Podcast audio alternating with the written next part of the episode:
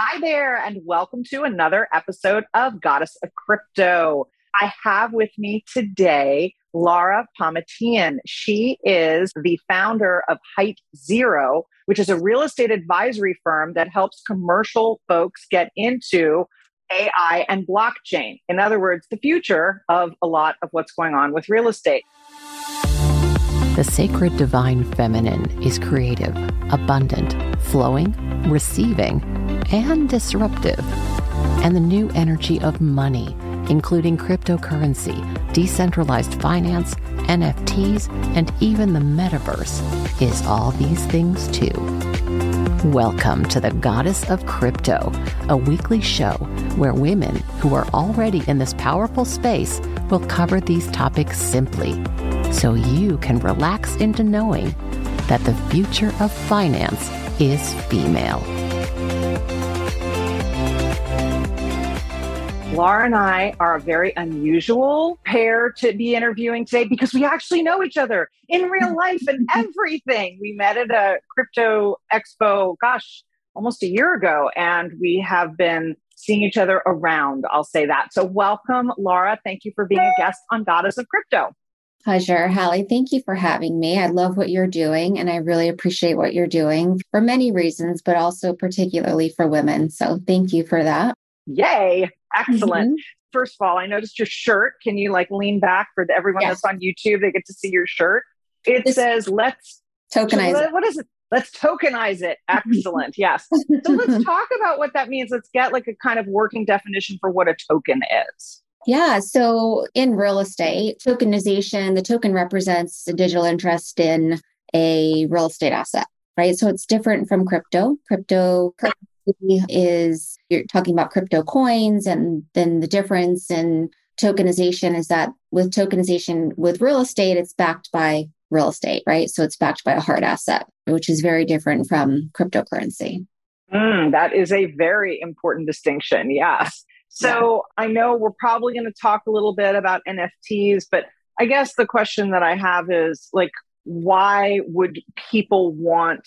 I mean, I'm asking this question like totally theoretically because I love it. But why would people want to be in the tokenizing of real estate space? What advantage is that for like a commercial broker or somebody who's a commercial developer? So for a real estate owner, there's many benefits to tokenization. There's a couple of different ways that we can tokenize real estate. One is to for capital raise. If an owner is looking for capital and they need that for renovation of a property or maybe a an acquisition or a new build, right? They have an existing asset or an existing portfolio of assets. They have capital, right? That they have access to, and we can access that through tokenization. We can also tokenize the equity stock in an existing asset as well that helps with asset management.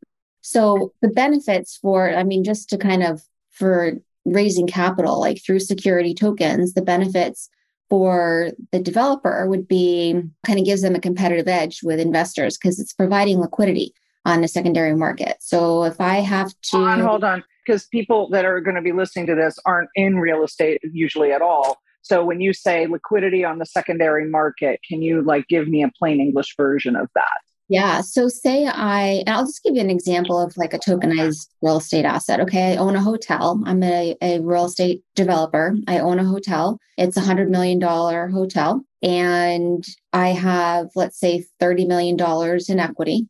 I need $10 million for renovation of that hotel, let's say. So with that equity, that $10 million we can create an offering for investors, right? And we can open up that offering to retail investors, to everyone, basically, right? Not just accredited investors that have millions of dollars to invest in product. We can open this up to everyone. So we do that through securitizing the offering under a, it's called a Reg A offering, which means basically the SEC is involved. They are regulating, they're making sure it's compliant, right? It's above board. And we can now issue shares in that hotel to investors, right? And the investors can come to the table with a minimum of maybe $10,000 right? Or maybe a thousand dollars, or maybe it's a minimum of a hundred thousand dollars, but it's a lot less than what traditionally we are seeing in a commercial investment, which is millions of dollars, right? So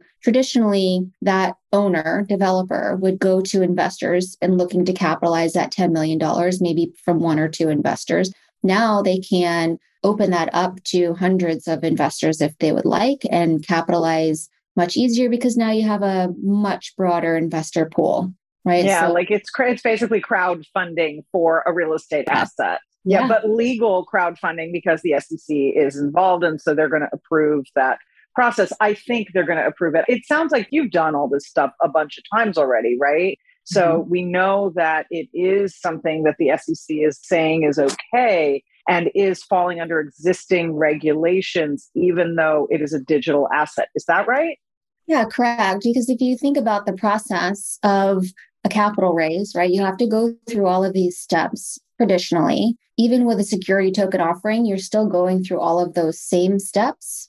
And the difference is that now the share can be fractionalized into a smaller denomination, right? So if I have $10 million that I mm-hmm. need capitalized, $10 million denominated tokens. And why is that advantageous for an investor, right? If I come into the investment with $10,000, now I have $10,000 denominated tokens. I have 10,000 tokens. Then I can go and sell on the secondary market if I would like to and recapitalize myself. So if I want to hold that for a year or two years or three years or whatever it may be, and I want to exit my investment, I can do that at my leisure now without having to go through this very complicated process of exiting in a traditional commercial real estate investment, which is mm-hmm. complicated. Yeah, yeah, yeah. That sounds very interesting. So let's talk a little bit if you can. And I know you said commercial, so I think this is something that will feel comfortable for you.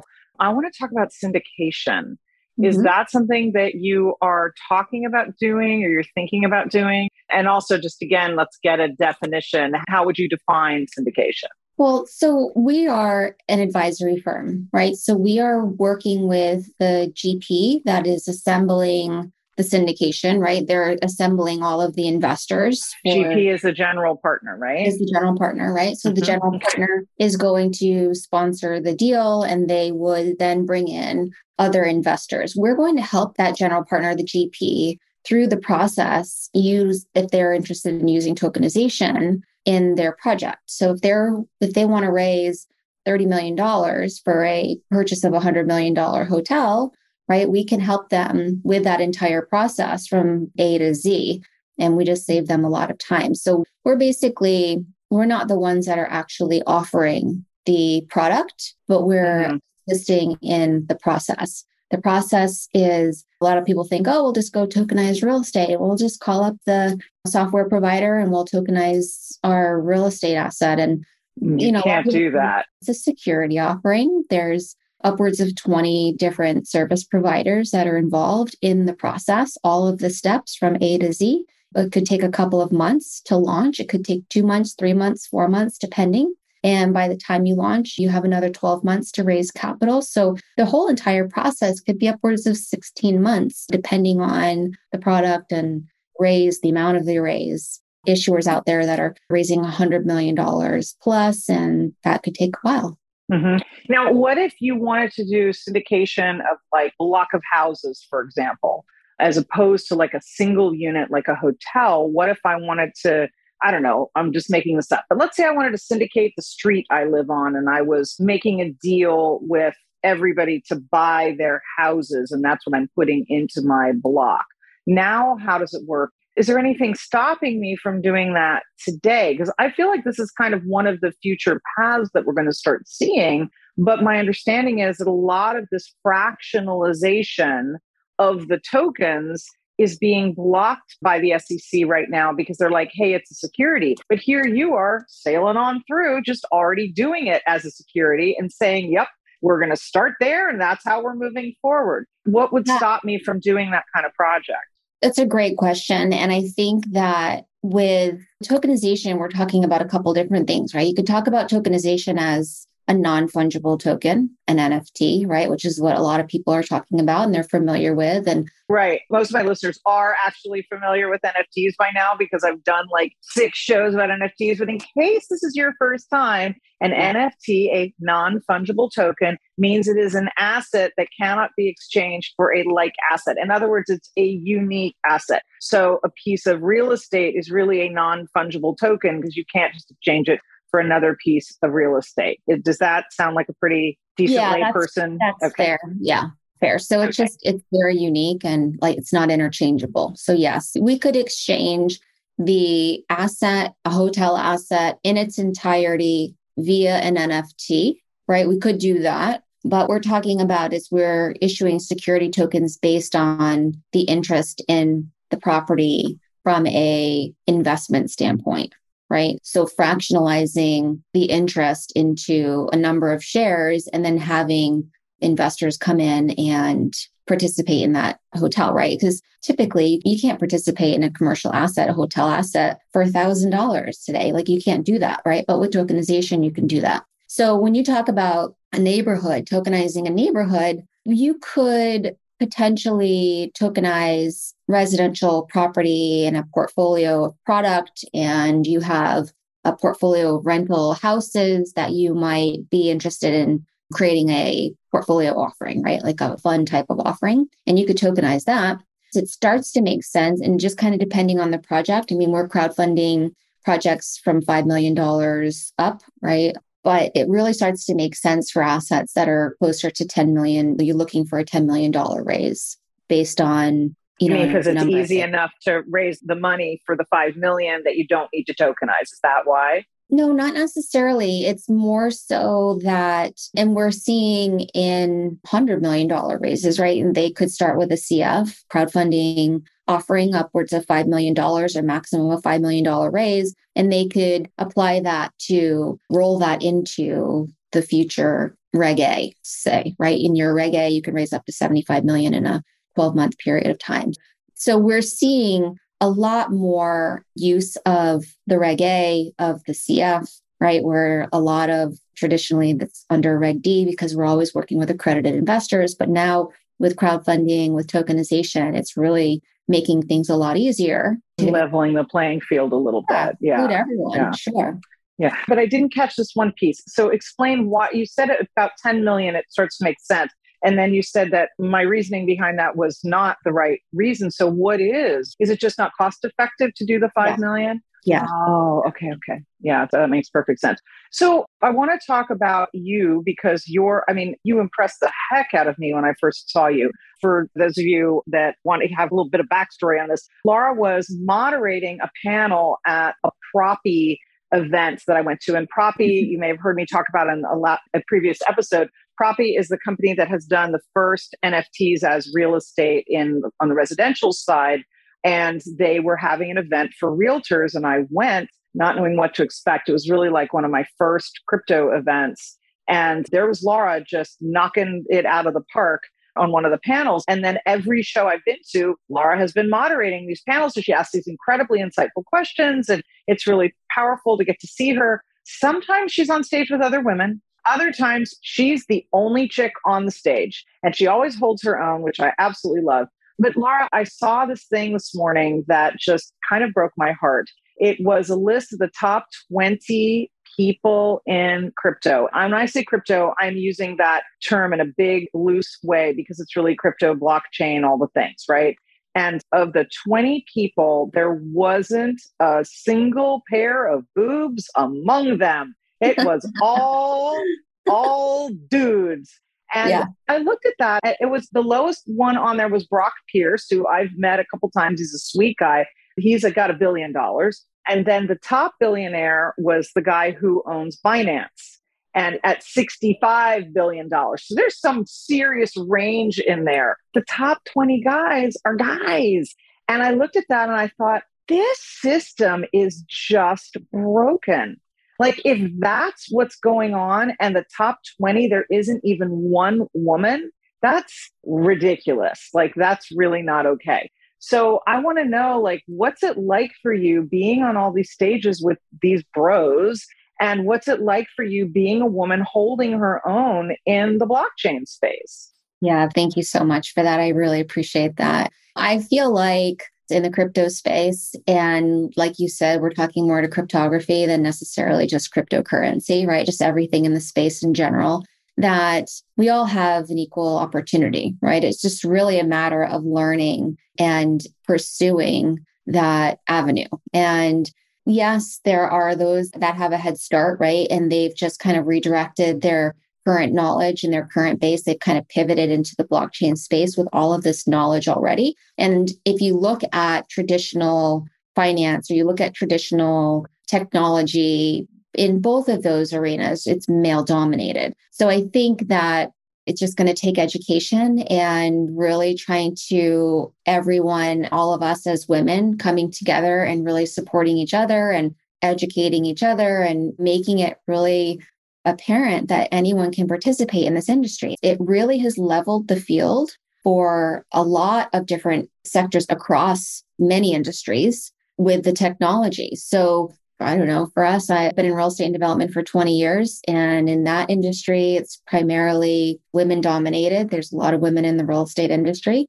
So, That's so true. Yeah. And in tech, if you look at the tech industry, like I said, it's a very small percentage of women. So it's going to be really interesting for us in general, being on the real estate side, working on the tech side of real estate now, and seeing how it emerges. I'm very comfortable in the real estate space. And I just thought, hey, take a seat at the table. And if you have something important that you can say, you, you get to stay. So I've done as much as I could to educate myself and make sure that and there's the tech changes every day. I say this all the time. You have to be immersed in the space to really stay in touch and keep up with what's happening in the space. So it's dedication. And there's plenty of women out there that are very dedicated. They're brilliant and driven and just pivot into the space and redirect what it is that you're doing. Because this blockchain is going to affect almost probably every everything. Everything. Yeah. I totally agree with that. Absolutely.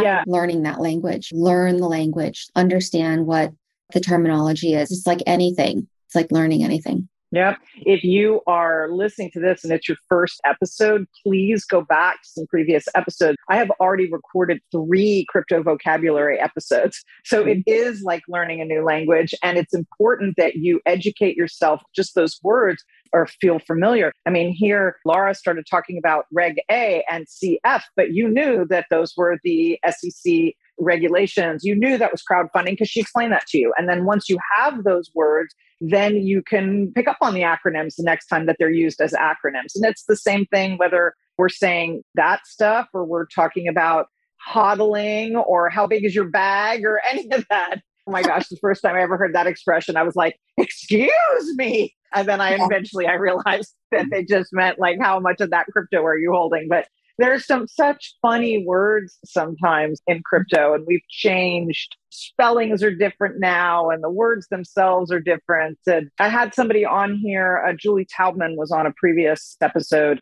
She runs a women in crypto group on Facebook. It's up over 10,000 of us now. And mm-hmm. she talked about that phrase, when Lambo, which is when a bro, a crypto dude, says, When am I getting my Lamborghini? When is that crypto going to explode so much that I can just buy a Lamborghini? And my favorite meme ever was a bunch of Lamborghinis in a row and a note on it that said, please make sure that when, I don't know, I think it was Shiba Inu, when it goes to a dollar, that you only buy one Lambo. So there's enough Lambos for everybody. And I just thought that was so funny. But when she was on there, she was talking about that phrase and she said, when it's women in crypto, it's not when Lambo, it's when college education, when family vacation. And I thought that was such a brilliant insight. Probably still one of the most profound things I've heard in Reptile, like 30 episodes or whatever, because there's such a distinction between the way that women think about their money and the way that men think about it. And then also statistically, the way that women treat their money and the way that men treat their money. The stat that I love to quote is that when a woman makes a dollar, 80 to 90% will go back into her family and the local community. When a man makes a dollar, it's 30 to 40 cents of that. So that is a significant difference. So the women are not only making as much money, they are now turning around and reinvesting that into their family unit, into their local community. And so I think when the Dalai Lama said the world will be saved by the Western woman, he was talking about every one of us because we're the ones with the potential for that wealth and the potential to invest that. So, do you have any thoughts on that topic? I do very much agree with what you're saying. And I think that it just kind of comes back to the same, right? Educating and having women not feel like intimidated and getting into the space. I mean, it can be any new venture that you're going into, right? Any new industry, any new, I don't know, any new pursuit of anything can be somewhat intimidating because you're on the front end of the learning, right? But once you get into the learning and you start to understand, you build your confidence and you uh, start to really grasp what it is that you need for yourself to get to the place where you want to go, right? And that's really where it starts. But you have to start. You have to start. And it's just, I don't know. I mean, when it comes to blockchain, I feel like whatever industry you're in, no matter what industry you're in, try to figure out how this tech is affecting your industry and if it's something that you're interested in, right? With cryptocurrency, we're talking about finance, we're talking about investment, we're talking about those kinds of things. And I'm not a, don't take me for someone that's going to give advice on finance or crypto for that matter at all. But with that, you have to educate yourself. And traditionally, I mean, that's been men that have been doing that for themselves. You know, women just have to kind of start doing that too. More so. I mm-hmm. think that there's been a massive shift over the last decade. I think that there's a lot of women that are now very, very driven and prominent and leaders in their space and leading in there. But yeah, you look at the top 20 crypto bros, I mean, that's saying something for sure. Yeah.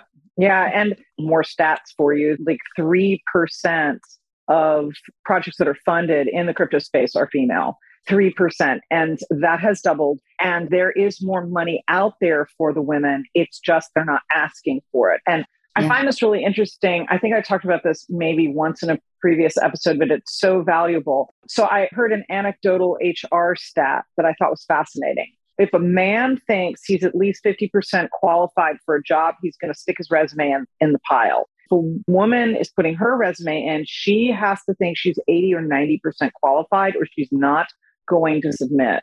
So again, there's a certain perfectionism, there's a certain good girl quality, there's a certain wanting to be a team player, wanting to give the other kids a chance, all the things that you probably heard in school when you raised your hand too many times or you were too mouthy or too loud or I don't know why I would think any of these things, not talking about myself clearly. Anyway, I once made a teacher cry, but never mind. So when you are holding back because you were told from the time that you were a kid that that was not okay for you to just be you, you're very likely to not ask for the investment, the job, the money, the education. Risk, right? risk adverse inherently. Yes. Yeah. Yes. And not just risk averse. We have been trained to not ask for the thing that we desire because it might offend somebody or it might not fit with somebody. When I went to college, I went to college on an acting scholarship. That was my job. I was an actress, period. The end. That was all I cared about from the time that I was like 10 years old. And then I went off and worked in the theater. And then I got wild hair with several other people. And we started an interactive multimedia company back in the CD ROM days. Really, really, really a long time ago. And so we knew nothing, but neither did anybody else in those days. You could not go to school for learning. There were no interactive training programs, there were no interactive movie programs. I know this because we invented the interactive film. And I produced the first ever interactive movies. How did I know to do that? I didn't. I figured it out as I went along. So the director, the writer, the creator of the technology, all of that stuff, it all got invented as we went. That's actually why I left the theater. I was like, this is so cool and nobody's ever done it before. But that meant that in my mid 20s that I got my education what the expression is you're building the plane while flying it and that was exactly what was going on.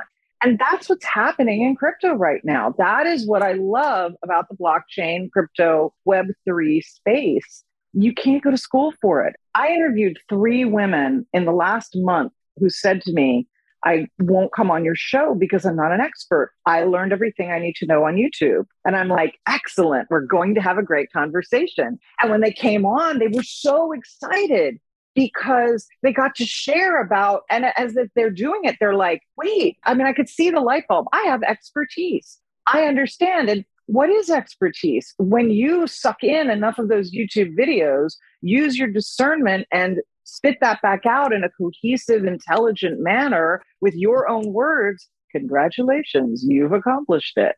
And I feel like there's a lot of women who are saying that they don't feel like they're qualified yet. And I think that's a shame because I think there's so many women out there who are incredibly qualified, like really like you said, you've got all this experience in real estate, but you didn't pivot. You just kind of like went one step to the left, right? Yeah.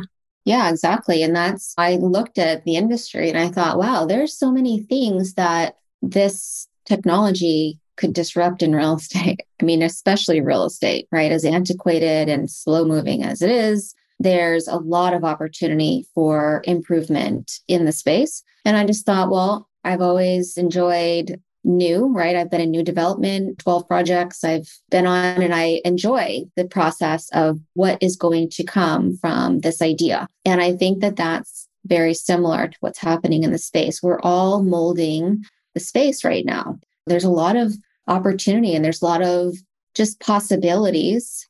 And based on what we're doing and how we see it and how we feel it is going to benefit we're molding how it's going to look, right? In a few years. And that's important. And I think, like you said, getting women involved and having that perspective, I mean, any type of diversity in the space is important because that's how that's how we're all going to succeed right? When it applies and it benefits everyone, and we can all look at it and say, this is going to benefit us how? And this will benefit us in this way. And that'll benefit me personally because we're built, we're kind of integrated into this whole entire ecosystem.